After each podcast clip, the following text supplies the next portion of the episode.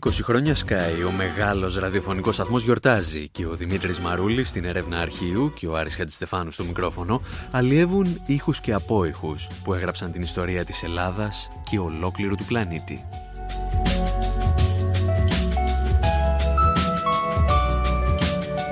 20 χρόνια Sky, δύο δεκαετίες, ο σταθμός παρακολουθεί με πάθος τα πάθη της συντηρητικής παράταξης.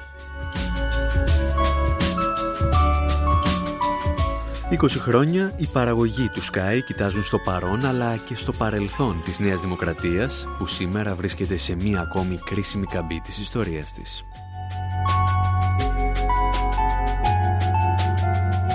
Ο Παύλος Τσίμας πιάνει την ιστορία από πολύ παλιά, από τη δεκαετία του 50, αναζητώντας σκάνδαλα της Siemens και της Telefunken, τα οποία διχάζουν την ελληνική δεξιά. Ο Γιώργος Μαλούχος συγκεντρώνει τα σημαντικότερα ηχητικά ντοκουμέντα από την πορεία του ιδρυτή της Νέας Δημοκρατίας Κωνσταντίνου Καραμανλή.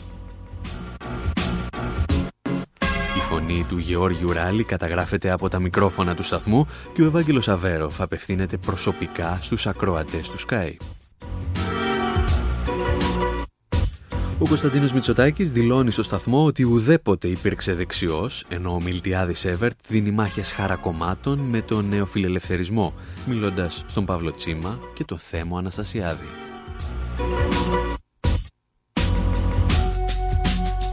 20 χρόνια Sky, δύο δεκαετίες οι πολιτικοί αρχηγοί της Νέας Δημοκρατίας περνούν από τα μικρόφωνα του σταθμού. Υπάρχουν όμως στιγμές που η επικαιρότητα στέλνει ορισμένους παραγωγούς για ειδικές αποστολές στο παρελθόν.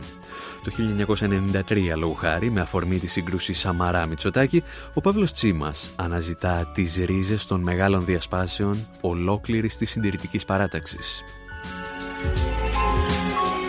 και οι ιστορίες που διηγείται σε τέσσερις διαφορετικές φάσεις μας φέρνουν από τη Βουλή στα γραφεία της Siemens και από εκεί στο παλάτι. Επισόδιο 1.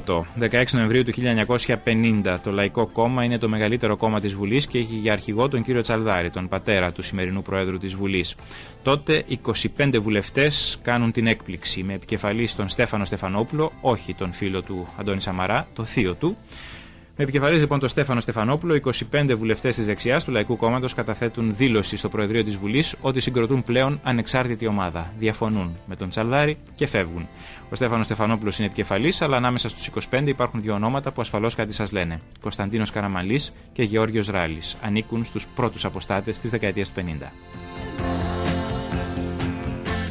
Σε κανένα δύο μήνες ενώθηκε μαζί τους και ο Παναγιώτης Κανελόπουλος που ήταν ως τότε ανεξάρτητος και όλοι μαζί συγκρότησαν το Λαϊκό Ενωτικό Κόμμα, στο οποίο προσχώρησαν ακόμη μερικοί βουλευτές του Λαϊκού Κόμματος και έτσι στη συνέχεια έγινε στη Βουλή το μεγαλύτερο από τα κόμματα της δεξιάς.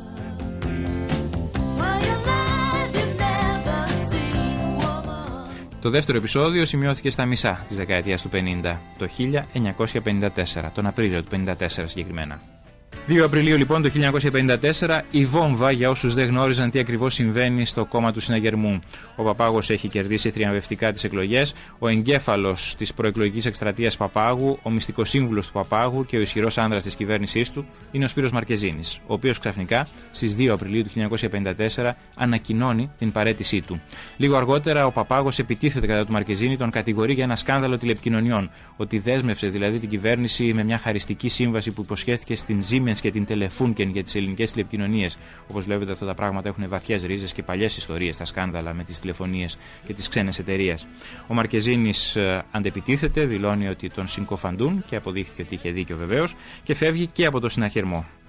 Ιδρύει κόμμα στο τέλος του 1954, το κόμμα προοδευτικών. 23 από τους βουλευτές του Παπάγου, 23 βουλευτές του συναγερμού εγκαταλείπουν τον συναγερμό και μπαίνουν στο κόμμα Μαρκεζίνη.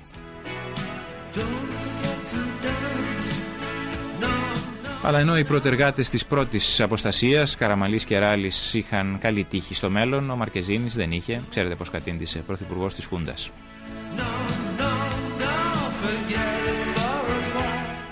Δύο χρόνια αργότερα παίζεται το τρίτο επεισόδιο αυτής της μήνυ ιστορικής σειράς. Η τρίτη από τη σειρά των αποστασιών που γνώρισε η συντηρητική παράταξη στο τέλος, στη δεκαετία του 50. 1956. Ο Παπάγος έχει πεθάνει. Ο Στέφανος Στεφανόπουλος και ο Παναγιώτης Κανελόπουλος, οι αντιπρόεδροι της κυβέρνησής τους, ετοιμάζονται να διαγωνιστούν για το χρήσμα, για τη διαδοχή και ξαφνικά το παλάτι διορίζει ένα outsider, τον Κωνσταντίνο Καραμαλή.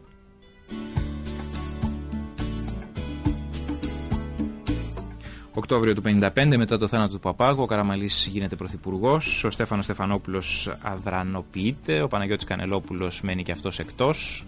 Αρχές του 1956, ο Κωνσταντίνος Καραμαλής κάνει τη δήλωση βόμβα. Ιδρύει ένα καινούριο κόμμα στη θέση του ελληνικού συναγερμού, η Εθνική Ριζοσπαστική Ένωση, η ΕΡΕ. Ο Στέφανος Στεφανόπουλος φεύγει και 12 βουλευτές της καραμαλικής πλειοψηφίας φεύγουν μαζί του, 12 βουλευτές, και ο Παναγιώτης Κανελόπουλος φεύγει επίσης δηλώνοντας ότι αφού ο Καραμαλής ε, άλλαξε τον συναγερμό σε ΕΡΕ, οι προποθέσει υπό τις οποίες του εδόθη η βασιλική εντολή δεν υπάρχουν πια και ακολούθησαν όλον τον επόμενο χρόνο αποχωρήσεις βουλευτών από την πλειοψηφία, την κοινοβουλευτική, την καραμαλική στη Βουλή. Έφυγε, έφυγαν διάφοροι βουλευτές, τρει-τέσσερι ασήμαντοι και έφυγε και ένα σημαντικό τον Νοέμβριο του 1956, ο Λάμπρος Εφταξίας. Αλλά ο Καραμαλής δεν έπαθε τίποτε. Και οι αποχωρήσαντες επέστρεψαν αργότερα μετανιωμένοι.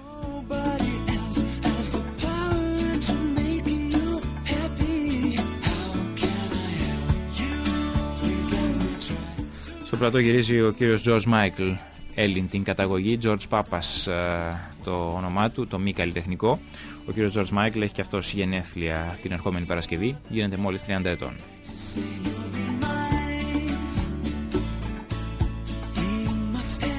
Φεβρουάριος του 1958 και δύο από τους κορυφαίους υπουργούς της κυβέρνησης Καραμαλή, ο Παναγής Παλιγούρας και ο Γιώργος Ράλης, δηλώνουν ότι παρετούνται και εγκαταλείπουν το κόμμα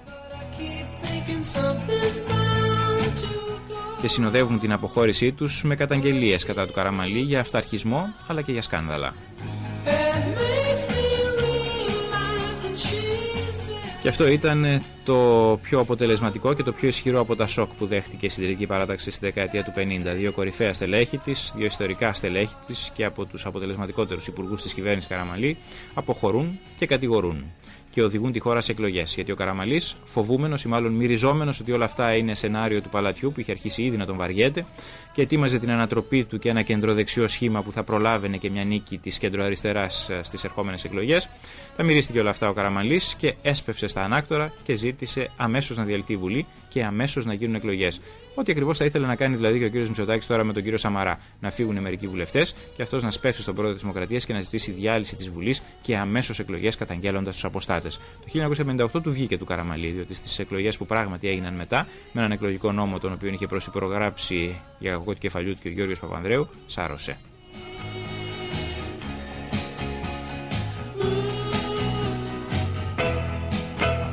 1958 λοιπόν το πιο ισχυρό σοκ και για να δείτε πώς η ιστορία επαναλαμβάνεται λίγο μετά τον Παπαλιγούρα και τον Ράλι ένα ακόμη από τα κορυφαία στελέχη της τότε κυβέρνησης Καραμαλή ο μέχρι πρότινος αντιπρόεδρος της κυβέρνησης της ΕΡΕ ο κύριος Ανδρέας Αποστολίδης. Απομακρύνεται, παρετείται και με συνέντευξή του, με δηλώσεις ε, που κάνει προς τον τύπο κατηγορεί την κυβέρνηση Καραμαλή για μύρια όσα σκάνδαλα και κυρίως για το σκάνδαλο Ανδρεάδη, για ένα χαριστικό δάνειο προς τον ε, Ανδρεάδη. Ονομαζόμαθα, είπε τότε ο Ανδρέας Αποστολίδης, Ριζοσπαστική Ένωση, αλλά αντί ριζοσπαστικών λύσεων εγινόμεθα ημέρα τη ημέρα όργανα αοράτου οικονομικής ολιγαρχίας.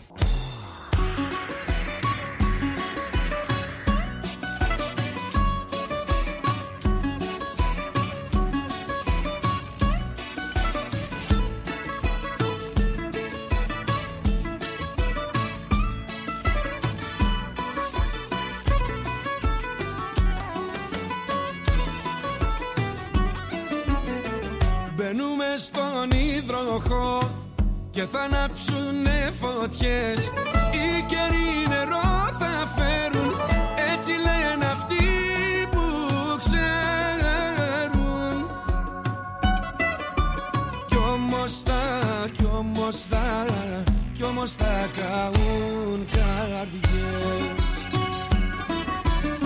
Όλα τριγύρω αλλάζουνε Κι όλα τα ίδια μένουν και μένα τα χεράκια της. Με λύνουν και με λύνουν και με δένουν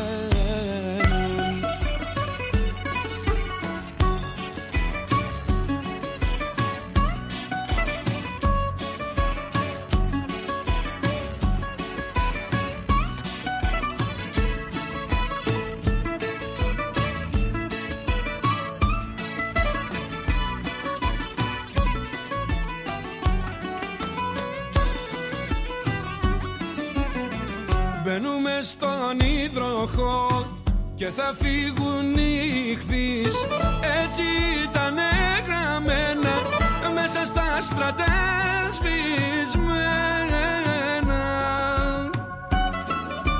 Που είχα δει, που είχα δει, που είχα δει στα μάτια της. Όλα τριγύρω αλλάζουνε κι όλα τα ίδια μένουν και μένα τα χεράκια της. Με λύνουν και με λύνουν και με δένουν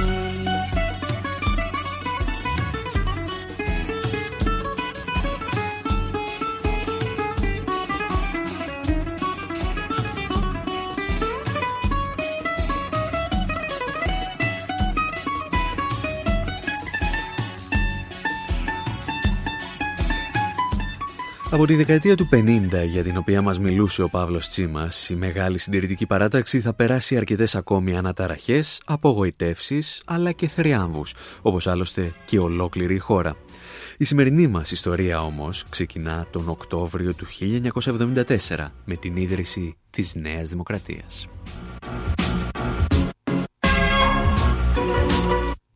Μια ιστορία που περιστρέφεται γύρω από την ηγετική φυσιογνωμία του Κωνσταντίνου Καραμανλή, του πρώτου αρχηγού του κόμματος.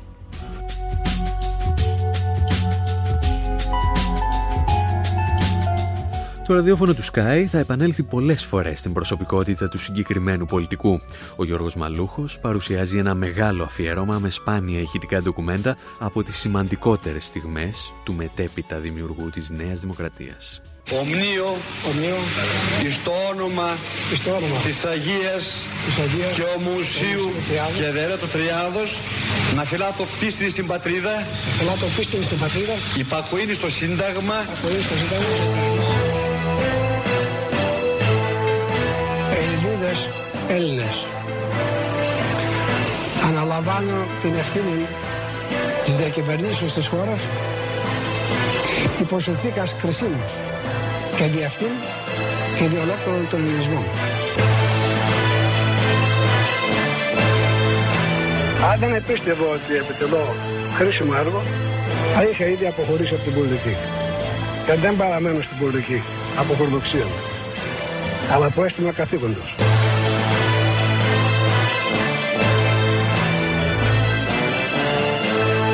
Μπορώ να σας βεβαιώσω ότι την υπόθεση της Κύπρου την επώνυσα όσο λίγη την επώνυσα. Γιατί αμόχτησα για αυτή και τη συνέδεσα με την πολιτική μου ιστορία. Ελληνίδες, Έλληνες. Η Ελλάς ανέλαβε σήμερα μια πρωτοβουλία η έκβαση της οποίας θα επηρεάσει αποφαστικά τη μελλοντική πορεία του έθνους.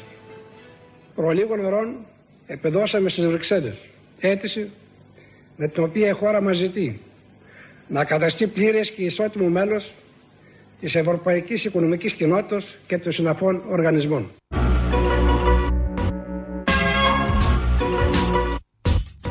20 χρόνια Sky λοιπόν, δύο δεκαετίες που ο σταθμός παρακολουθεί τους ηγέτες της συντηρητικής παράταξης. Μικρό διάλειμμα και επιστρέφουμε. Στο τηλέφωνο σε παίρνω από τη γωνία Κι όλο βγαίνουν κάτι άσχετοι.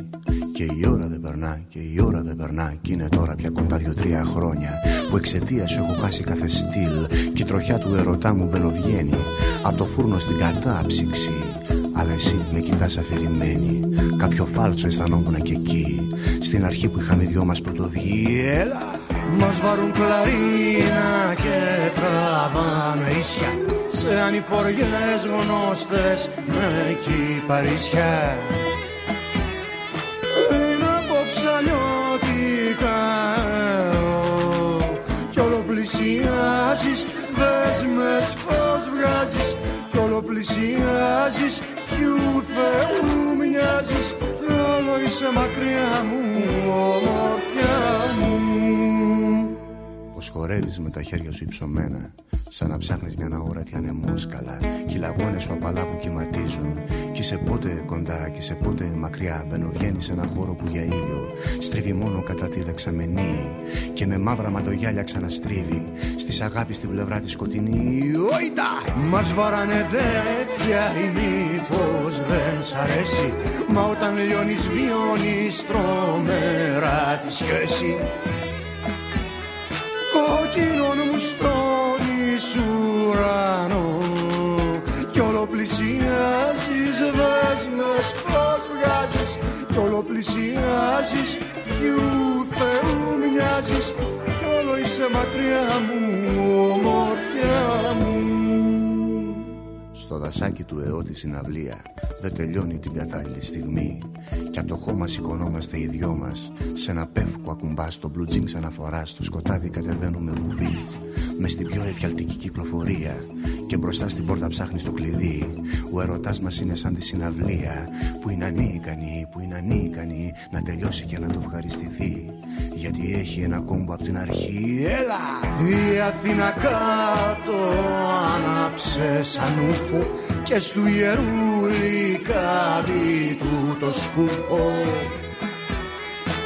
Έχουμε χαθεί από καιρό κι όλο πλησιάζεις δέσμες πως βγάζεις κι όλο πλησιάζεις ποιου Θεού μοιάζεις κι όλο είσαι μακριά μου ομορφιά μου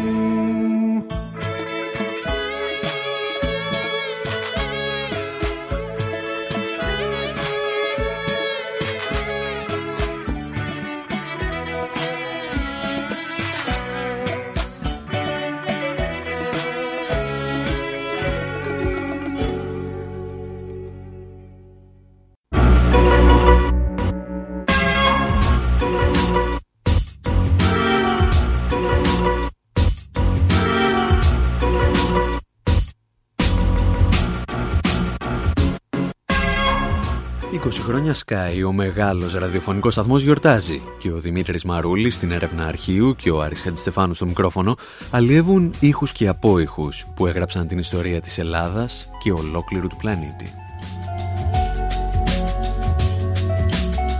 20 χρόνια Sky και παραμένουμε σε ρυθμούς νέας δημοκρατίας, παρακολουθώντας τους ηγέτες της συντηρητικής παράταξης από τα μέσα του περασμένου αιώνα μέχρι τις ημέρες μας. Ανοίξαμε το μεγάλο κεφάλαιο της Νέας Δημοκρατίας με τον Κωνσταντίνο Καραμανλή και τώρα φτάνουμε στην εποχή του Γεώργιου Ράλη. Παρακολουθούμε την πορεία του στο κόμμα από ένα απόσπασμα από το αφιέρωμα του σταθμού μετά το θάνατό του το Μάρτιο του 2006. Το Μάιο του 1980, όταν ο Κωνσταντίνος Καραμάλη έγινε πρόεδρος της Δημοκρατίας, εξελέγει αρχηγός του κόμματος της Νέας Δημοκρατίας και ανέλαβε πρόεδρος τη κυβέρνησης. Και συμβαδίζομαι κρατώντας τη σημαία αυτή ψηλά χέρι με χέρι προς την ελευθερία, τη δημοκρατία και την εθνική ευημερία. Παρά το γεγονός ότι στο κόμμα θεωρούσαν βέβαιη την εκλογή του Ευάγγελου Αβέροφ και για το λόγο αυτό ο ίδιος ο πρόεδρος τον προετοίμαζε και του ζήτησε να είναι αντιπρόεδρος της κυβέρνησης. Ωστόσο, ο ίδιος, έχοντας βαθύτατη πεποίθηση στις ικανότητές του, κέρδισε καθαρά την Πρωθυπουργία. Η κυβέρνηση έχει συνείδηση της δυσκολίας των περιστάσεων και καλεί όλους τους Έλληνες σε όποια πολιτική παράταξη και αν ανήκουν να βοηθήσουν στην αντιμετώπιση αυτών των δυσκόλων προβλημάτων. Μετά την ήττα της Νέας Δημοκρατίας στις εκλογές του 81, έθεσε θέμα εμπιστοσύνη στην κοινοβουλευτική ομάδα της Νέας Δημοκρατίας και όταν έχασε, παρετήθηκε. Είμαι απογοητευμένος από την προεκλογική περίοδο. Γιατί κατά αυτή αποδείχθηκε ότι όλες μου οι προσπάθειες, πολυετής προσπάθειες, για να επιβάλλω ένα κλίμα ήπιο, ήρεμο, να βάγεις.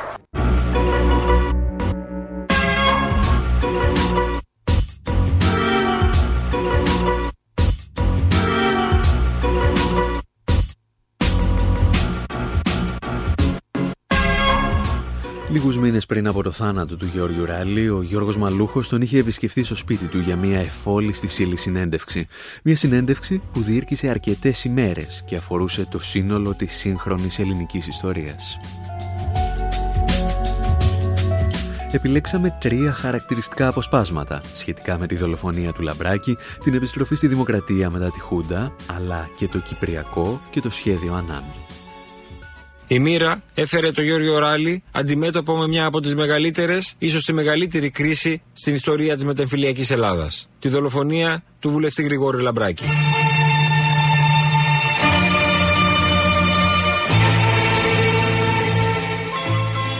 Εγώ όταν έγινε η δολοφονία του υπέβαλα την παρέτσή μου γιατί ήμουνα ο υπεύθυνος υπουργός. Μου λέει δεν θα είσαι με τα καλά σου. Τι φταίεις εσύ. Είχα το Υφυπουργείο Δημοσία Δάκτυλο, το εσωτερικό νηπίγητο. Ε, αλλά δεν μπορούσα να φανταστώ. Θεώρησα όμως ότι είμαι υπεύθυνος. Ήμουν υπεύθυνος. Τι να κάνουμε. Ουσία όχι. Αλλά τυπικά ήμουν υπεύθυνος. Και γι' αυτό, αφού μου δεν εδέχτηκε την παρατσή μου, δεν αφήστε με να πάω στη Θεσσαλονίκη να δω τι γίνεται. Εκεί που ήταν αυτοί οι τρεις με το τρίκυκλο ήταν και η αστυνομία. Η αστυνομία γιατί δεν τους σταμάτησε αυτούς; Ήταν γενική διάλυση. Δεν ελέγχατε το, το, το, κράτος; Τα είχαν χάσει όλα. Τα είχαν χάσει. Την επομένη του θανάτου, τον οποίο κανένας δεν τον περίμενε, ούτε η αυτούργη της πράξεως, διαλύθηκαν οι υπηρεσίες. Ήταν ορισμένοι που είχαν ανεχθεί αυτούς τους ναρκωτικούς, ήταν άλλοι που τους υπεστήριζαν. Εσείς ως Υπουργός Εσωτερικών και ο Καραμαλής ως Πρωθυπουργός δεν είχατε αναφορές, δεν βλέπατε ότι υπάρχουν αυτές οι ομάδες; Δεν τέτοιο πράγμα. Ότι δρούν τέτοιες ομάδες; Ότι υπάρχουν ακόδεξοι και σήμερα υπάρχουν. Θέλω να πω ότι είναι οργανωμένοι και ότι κάνουν επεισόδια κτλ. Σήμερα υπάρχουν και ακόδεξοι και ακοαριστεροί. Και... Εσείς το 1974 ψηφίσατε Βασιλεία. Βέβαια. Να σας πω γιατί. Να σας πω γιατί. Δεν θεωρώ ότι είναι ιδεώδες να διαδέχεται ο γιος τον πατέρα χωρίς αλλά θεωρούσα ότι έπρεπε να εκδηλώσω τη συμφωνία μου στην πράξη του να μην αναγνωρίσει τη δικτατορία. Έκανε διάφορα λάθη. Αλλά τη δικτατορία δεν την αναγνώρισε. Αν την είχε αναγνωρίσει ο Κωνσταντίνος τον Απρίλιο του 67 όλη η μία αριστερή παράταξη θα την είχε αναγνωρίσει. Μην μπερλάστε.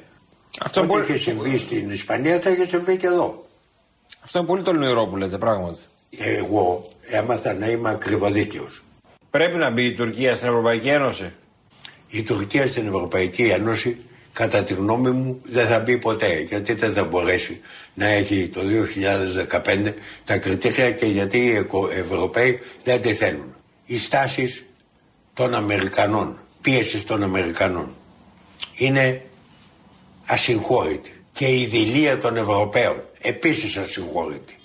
Κρυβόμαστε, κρύβονται πίσω από το δάχτυλό τους όπως εκρύβονται και όταν ο Παπαδόπουλος έκανε τα δημοψηφίσματα. Και όχι μόνο οι δυτικοί, και οι ανατολικοί. Οι ανατολικοί έβριζαν από τα ραδιόφωνα και έκαναν τις δουλίτσες τους. Με τις συμβάσεις της Τύρφης, της Καβάλας, με τον ερχομό εδώ του Κινέζου. Ελληνική στάση είναι σωστή αυτή τη στιγμή; Τι να κάνει.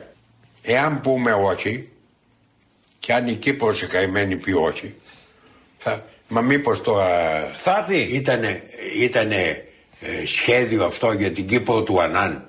Θα το πει.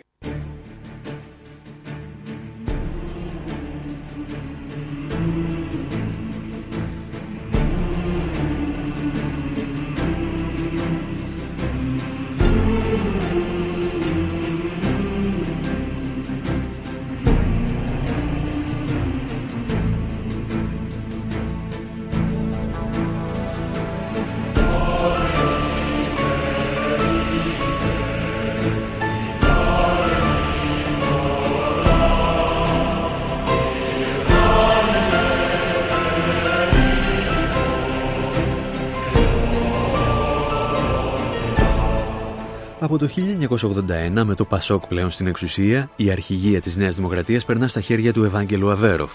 Το ραδιόφωνο του Sky θα συναντηθεί για πρώτη φορά μαζί του πριν από 20 χρόνια, όταν ο Αβέροφ είναι πλέον επίτιμος πρόεδρος του κόμματος. Βρισκόμαστε στο 1989 και το κόμμα προετοιμάζεται για μία ακόμη εκλογική αναμέτρηση. Αλλά αντί της συνηθισμένη συγκέντρωσης στην Αθήνα, προτιμά να διοργανώσει μία μεγάλη συναυλία τη μοναδική συναυλία όπου θα συνευρεθούν ο Θοδωράκης, ο Χατζηδάκης και ο Ξαρχάκος. Ανάμεσα στους επισήμους, ο Άρης Πορτοσάλτε ζητούσε τότε ένα σχόλιο από τον προηγούμενο αρχηγό της Νέας Δημοκρατίας. Κύριε Βέροφ, καλησπέρα σας. Από τον ε, σταθμό Sky, των τόσων ακουόμενων, απευθύνω προς όλους τους Έλληνες ένα μήνυμα χαράς και νίκης. Εδώ γίνεται μια μεγάλη, ας την πούμε, επανάσταση τακτικής στην πολιτική και η Νέα Δημοκρατία χαράσει των δρόμων της μετατοπίσεως των πολιτικών εκδηλώσεων στις πλατείες και στα πεζοδρόμια εις μίαν οδών καλλιτεχνικής εορτής. Η καλλιτεχνική αυτή εορτή ελπίζω ότι θα αποτελέσει μάθημα και παράδειγμα για το πώς πρέπει να διαξάγουν την πολιτική αγώνα. Πάντως το κυριότερο πράγμα αυτή τη στιγμή είναι ότι μπορούμε να πούμε ότι απευθύνουμε μήνυμα μεγάλης νίκης.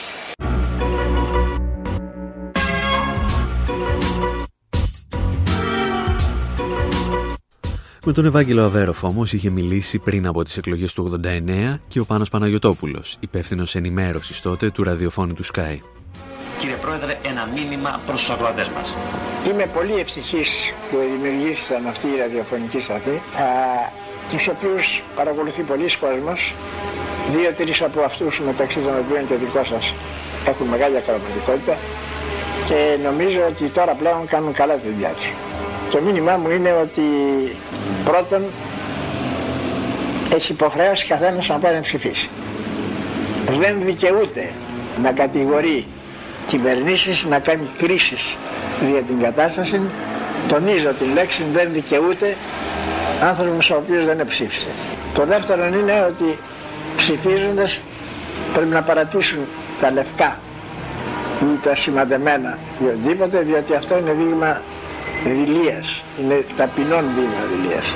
Το τρίτον είναι φυσικό να πω ότι πρέπει να ψηφίσουν μια δημοκρατία. Και αυτό είναι το τέλος. Και ευχαριστώ πολύ που με ακούσατε. Ο Διευθυντής Ενημέρωσης του Sky 100,4 FM Στέρεο, Πάνος Παναγιωτόπουλος, μιλάει για τον Ευάγγελο Αβέροφ.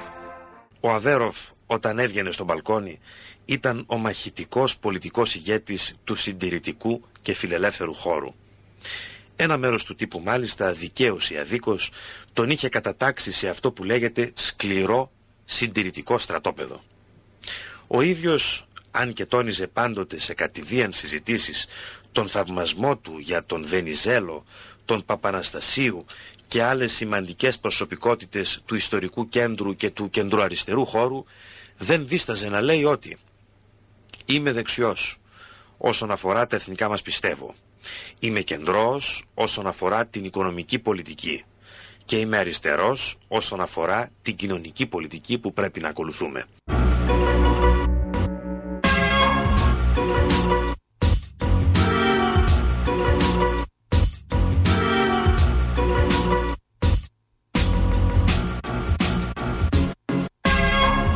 Το αν η αρχηγοί της Νέας Δημοκρατίας είναι τελικά δεξιοί, αριστεροί ή κεντρώοι φαίνεται ότι απασχολούσε το σταθμό από τα πρώτα χρόνια της ύπαρξής του. Ο επόμενος αρχηγός της Νέας Δημοκρατίας, λόγου χάρη, ο Κωνσταντίνος Μητσοτάκης, είχε δηλώσει στον Sky ότι δεν είναι και τόσο δεξιός. Μίλησε στο σταθμό το 1990. Τιμώ κατεξοχήν τη δεξιά και πιστεύω ότι είναι ίσως η καλύτερη κατά μία έννοια διότι είναι η πειθαρχικότερη και οι ευκολότεροι Έλληνες ψηφοφόροι, είναι και σταθεροί ψηφοφόροι. Τιμώ κατεξοχήν τη δεξιά, αλλά εγώ δεξιός δεν υπήρξα ποτέ. Ούτε και το κόμμα μας είναι κόμμα δεξιά σήμερα. Είναι φιλελεύθερο κόμμα. Είναι κόμμα κεντροδεξιάς, αν θέλει να πάρεις γεωγραφικούς χώρους.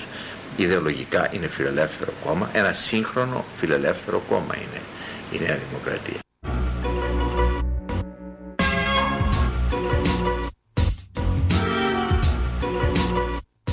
Ο Κωνσταντίνος Μητσοτάκης συνεχίζει την κουβέντα και για τις εκλογικές ευθύνες του ελληνικού λαού. Εμέσως πλην σαφώς φαίνεται να δηλώνει ότι κάθε λαός έχει την ηγεσία που του αξίζει. Όταν το λέω αυτό καμιά φορά βλέπω και δυστροπούν, βλέπω δυσκολίες, βλέπω δυσαρέσκεια. Ε, λες και πρέπει να είναι κανείς μάγος και να του βρίσκει λύση του λαού όταν ψηφίζει στραβά. Μα όταν ο λαός ψηφίσει στραβά, υφίσταται συνέπειες. Τι να κάνουμε; Έχει κουραστεί όμως, πρόεδρε. Μα αν έχει κουραστεί, εσύ συμπεράνει. Κοίταξε, κουραστεί. ο λαός, Και χάσει ο και λαός τους πρέπει πολιτικούς να την καταλάβει. εμπιστοσύνη του. Αυτό είναι δικό του πρόβλημα του κάθε Και ψηφοφόρου. των Ο οποίος θα πολιτικών ψηφίσει, θα ψηφίσει αυτόν τον οποίο εμπιστεύεται. Εγώ σου προσθέτω ότι ο ενωμένος λαός με μια σοβαρή και υπεύθυνη κυβέρνηση πρέπει να κάνει μια μείζωνα προσπάθεια. Πρέπει να δουλέψουμε περισσότερο, να μην τα θέλουμε όλα δικά μας.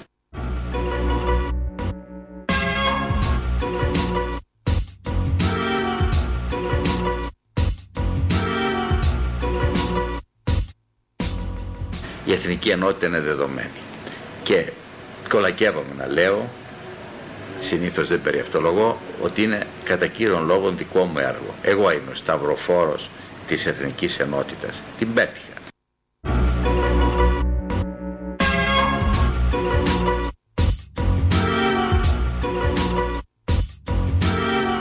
Ο Σταυροφόρος της Εθνικής Ενότητας θα απομακρυνθεί τελικά από την Πρωθυπουργία και την Αρχηγία της Νέας Δημοκρατίας ύστερα από θυελώδεις πολιτικές διεργασίες και ανατροπές το 1993. Και αυτό εδώ είναι το ιστορικό εκείνης της μεγάλης αλλαγής σελίδας στο εσωτερικό της Νέας Δημοκρατίας που ετοίμασε ο Δημήτρης Μαρούλης. Παράγοντε πολιτικές εξελίξεις. Ο Αντώνης Σαμαράς κάλεσε τους βουλευτές να άρουν την εμπιστοσύνη τους στην κυβέρνηση, δηλώνοντας: Καθιστώ δημόσια σαφές προς όλους ότι άνοιξη και στήριξη της κυβέρνησης αποτελούν δύο αντίθετες θέσεις που είναι αδύνατο να συνεπάρξουν. Με 151 βουλευτές εδώ και λίγη ώρα η κυβέρνηση. Ο βουλευτής Στέφανος Στεφανόπουλος, όπως αναμενόταν, ανεξαρτητοποιήθηκε έροντας και την εμπιστοσύνη του στην κυβέρνηση. Παρασκηνιακές διαβουλεύσεις, πιέσεις και εκτόξευση απειλών για να μην ανεξαρτητοποιηθεί άλλος βουλευτής της Νέας Δημοκρατίας πέραν του Στέφανου Στεφανόπουλου. Αναμένεται σύμφωνα με πληροφορίες και η παρέτηση Δημήτρης Σταμάτη. Με τον πρόεδρο της Δημοκρατίας συναντάται αυτή την ώρα ο Πρωθυπουργός, θα ζητήσει εκλογές για τις 10 Οκτωβρίου, επικαλούμενος εθνικό θέμα σύμφωνα με ομόφωνη απόφαση του Υπουργικού Συμβουλίου. Επισκέφτηκα σήμερα τον πρόεδρο της Δημοκρατίας και του ζήτησα με ομόφωνο πρόταση του Υπουργικού Συμβουλίου τη διάλυση της Βουλής και την προκήρυξη προώρων εκλογών. Θυροκολείται αύριο στη Βουλή το Προεδρικό Διάταγμα Διάλυσης του Κοινοβουλίου και προκήρυξης εκλογών για τις 10 Οκτωβρίου που θα διεξάγαγει η παρούσα κυβέρνηση με τέσσερις υπηρεσιακούς υπουργούς. Αντώνη Σαμαράς. Ό,τι έκανα το έκανα για να μην γίνω προδότης.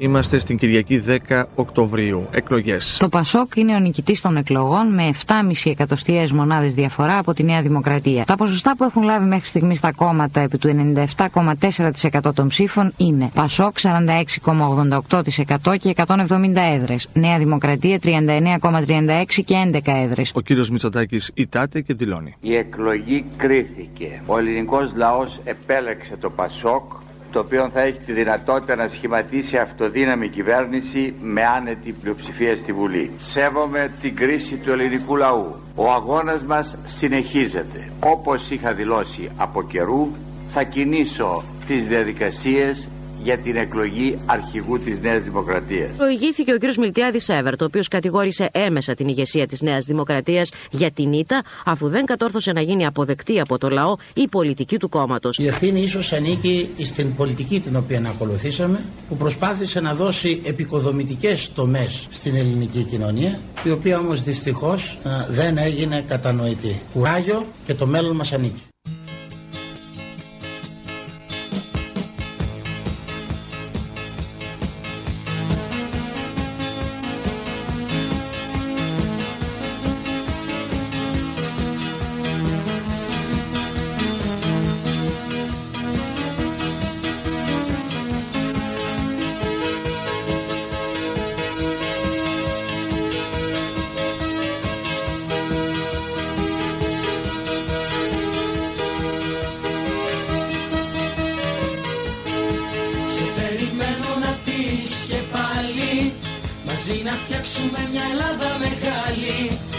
Να έρθεις σαν άνοιξη να διώξεις τα χιόνια Να τραγουδούν σαν δέντρα πάλι τα ειδόνια. Ο ουρανός θα είναι γαλάζιος και πάλι Απ' το βορειά ως το πιο νότιο ακρογιάλι. Και στην ψυχή μας θα υπάρχει γαλήνη Γιατί η καρδιά αγάπη μέσα της κλείνει. Σε περιμένω να δεις και πάλι Μαζί να φτιάξουμε μια Ελλάδα μεγάλη Μαζί να γράψουμε λαμπρή ιστορία Ζήτω η Ελλάδα, ζήτω η θρησκεία Ζήτω η νέα δημοκρατία Εάν στις συνεντεύξεις του στον Sky ο Μητσοτάκης δήλωνε μη δεξιός, ο νέος αρχηγός της Νέας Δημοκρατίας, ο Μιλτιάδης Εύερτ, δηλώνει μη νεοφιλελεύθερος. Έχει μόλις δώσει τη μάχη με τα νεοφιλελεύθερα στελέχη στο συνέδριο του κόμματος το 1994 και εδώ μιλά στον Παύλο Τσίμα και το θέμα Αναστασιάδη. Οι ιδεολογίες δεν είναι στα πάνω τους αυτόν τον καιρό και εσείς δεν είσαστε ένας άνθρωπος των δογμάτων, είσαστε ένας άνθρωπος της δράσης. Γιατί κρίνονται σκόπιμο να θέσετε και μάλιστα να επιμείνετε να ψηφιστεί από το συνέδριο αυτή η διευκρίνηση ότι ο νεοφιλελευθερισμός είναι εκτός ιδεολογικής νομιμότητας στην Νέα Δημοκρατία; Θα σας απαντήσω. Καταρχήν, δεν είμαι από εκείνους που πιστεύουν ε, ότι οι ιδεολογίες έχουν πεθάνει. Όταν πεθάνουν οι ιδεολογίες, πεθαίνουν οι άνθρωποι. Η άποψή μου είναι ότι οι άνθρωποι πρέπει να πιστεύουν σε κάτι, πρέπει να έχουν οράματα, να έχουν προοπτικές. Και είναι τόσο κακός ο νεοφιλελευθερισμό. Ε, ε, περιμένετε να ολοκληρώσω, μην διακόπτετε. Ε, υπάρχει λοιπόν βασική αρχή ότι πρέπει τα κόμματα να έχουν ιδεολογία, να έχουν πίστη. Μόνο η πίστη σε καθοδηγεί σε, κά, σε κάποιον αντικειμενικό στόχο. Για τον νεοφιλελευθερισμό. Από το συνέδριο της Χαλκιδικής ε, διατυπώνεται σαφέστατα ότι η Νέα Δημοκρατία δεν είναι ούτε υπέρ του άκρατου φιλελευθερισμού, ούτε μέσα, στο μέσα στην ομιλία του Κωνσταντίνου Καραμαλή από το πρώτο συνέδριο, ούτε υπέρ ενός σοσιαλιστικού κρατικιστικού ε, συστήματος.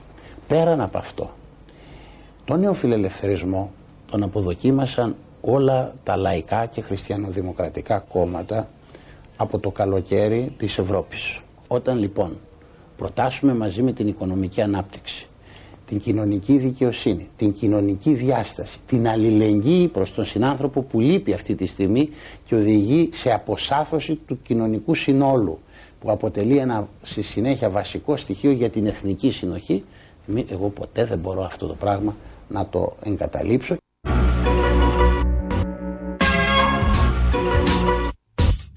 Ο Μιλτιάδης Εύερτ θα φύγει και αυτός με τη σειρά του το 1996 και στη θέση του θα έρθει ο Κώστας Καραμανλής. Τα μαντάτα του τα ανακοινώνει ο Γεώργιος Ράλης. Κυρίες και κύριοι σύνεδροι, σας αναγγέλω το τελικό αποτέλεσμα. Εψήφισαν 3.436, λευκά 38, έγκυρα 3.398. Έλαβε ο κύριος Καραμαλής 2.350 και ο κύριος Σουφλιάς 1048. Κύριε Καραμαλή, το τέταρτο συνέδριο σας ανακήρυξε το νέο αρχηγό της Νέας Δημοκρατίας. Είναι μεγάλη η τιμή που μου κάνουν τα στελέχη της Νέας Δημοκρατίας και είναι και μεγάλη ευθύνη. Σήμερα δεν υπάρχουν νικητές ούτε οι τιμένοι. 20 χρόνια Sky, δύο δεκαετίες η παραγωγή του σταθμού παρακολουθούσαν την πορεία της Νέας Δημοκρατίας. Τα νεότερα της σημερινής ψηφοφορίας θα τα ακούσετε από αυτήν εδώ την εκπομπή σε 10 χρόνια.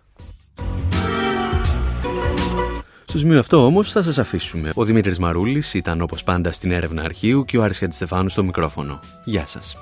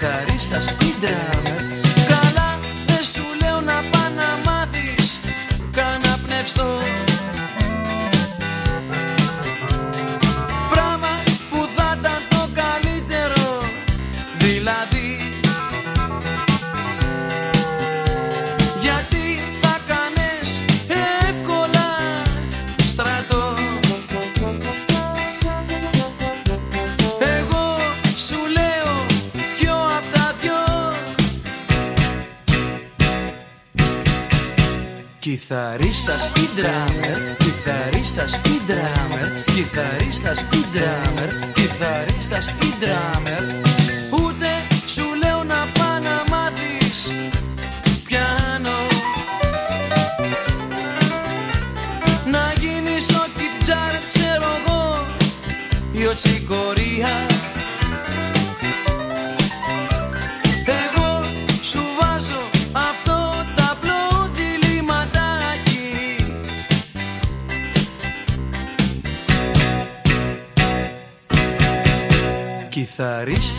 drummer, κιθαρίστας ή drummer, κιθαρίστας ή drummer, κιθαρίστας drummer,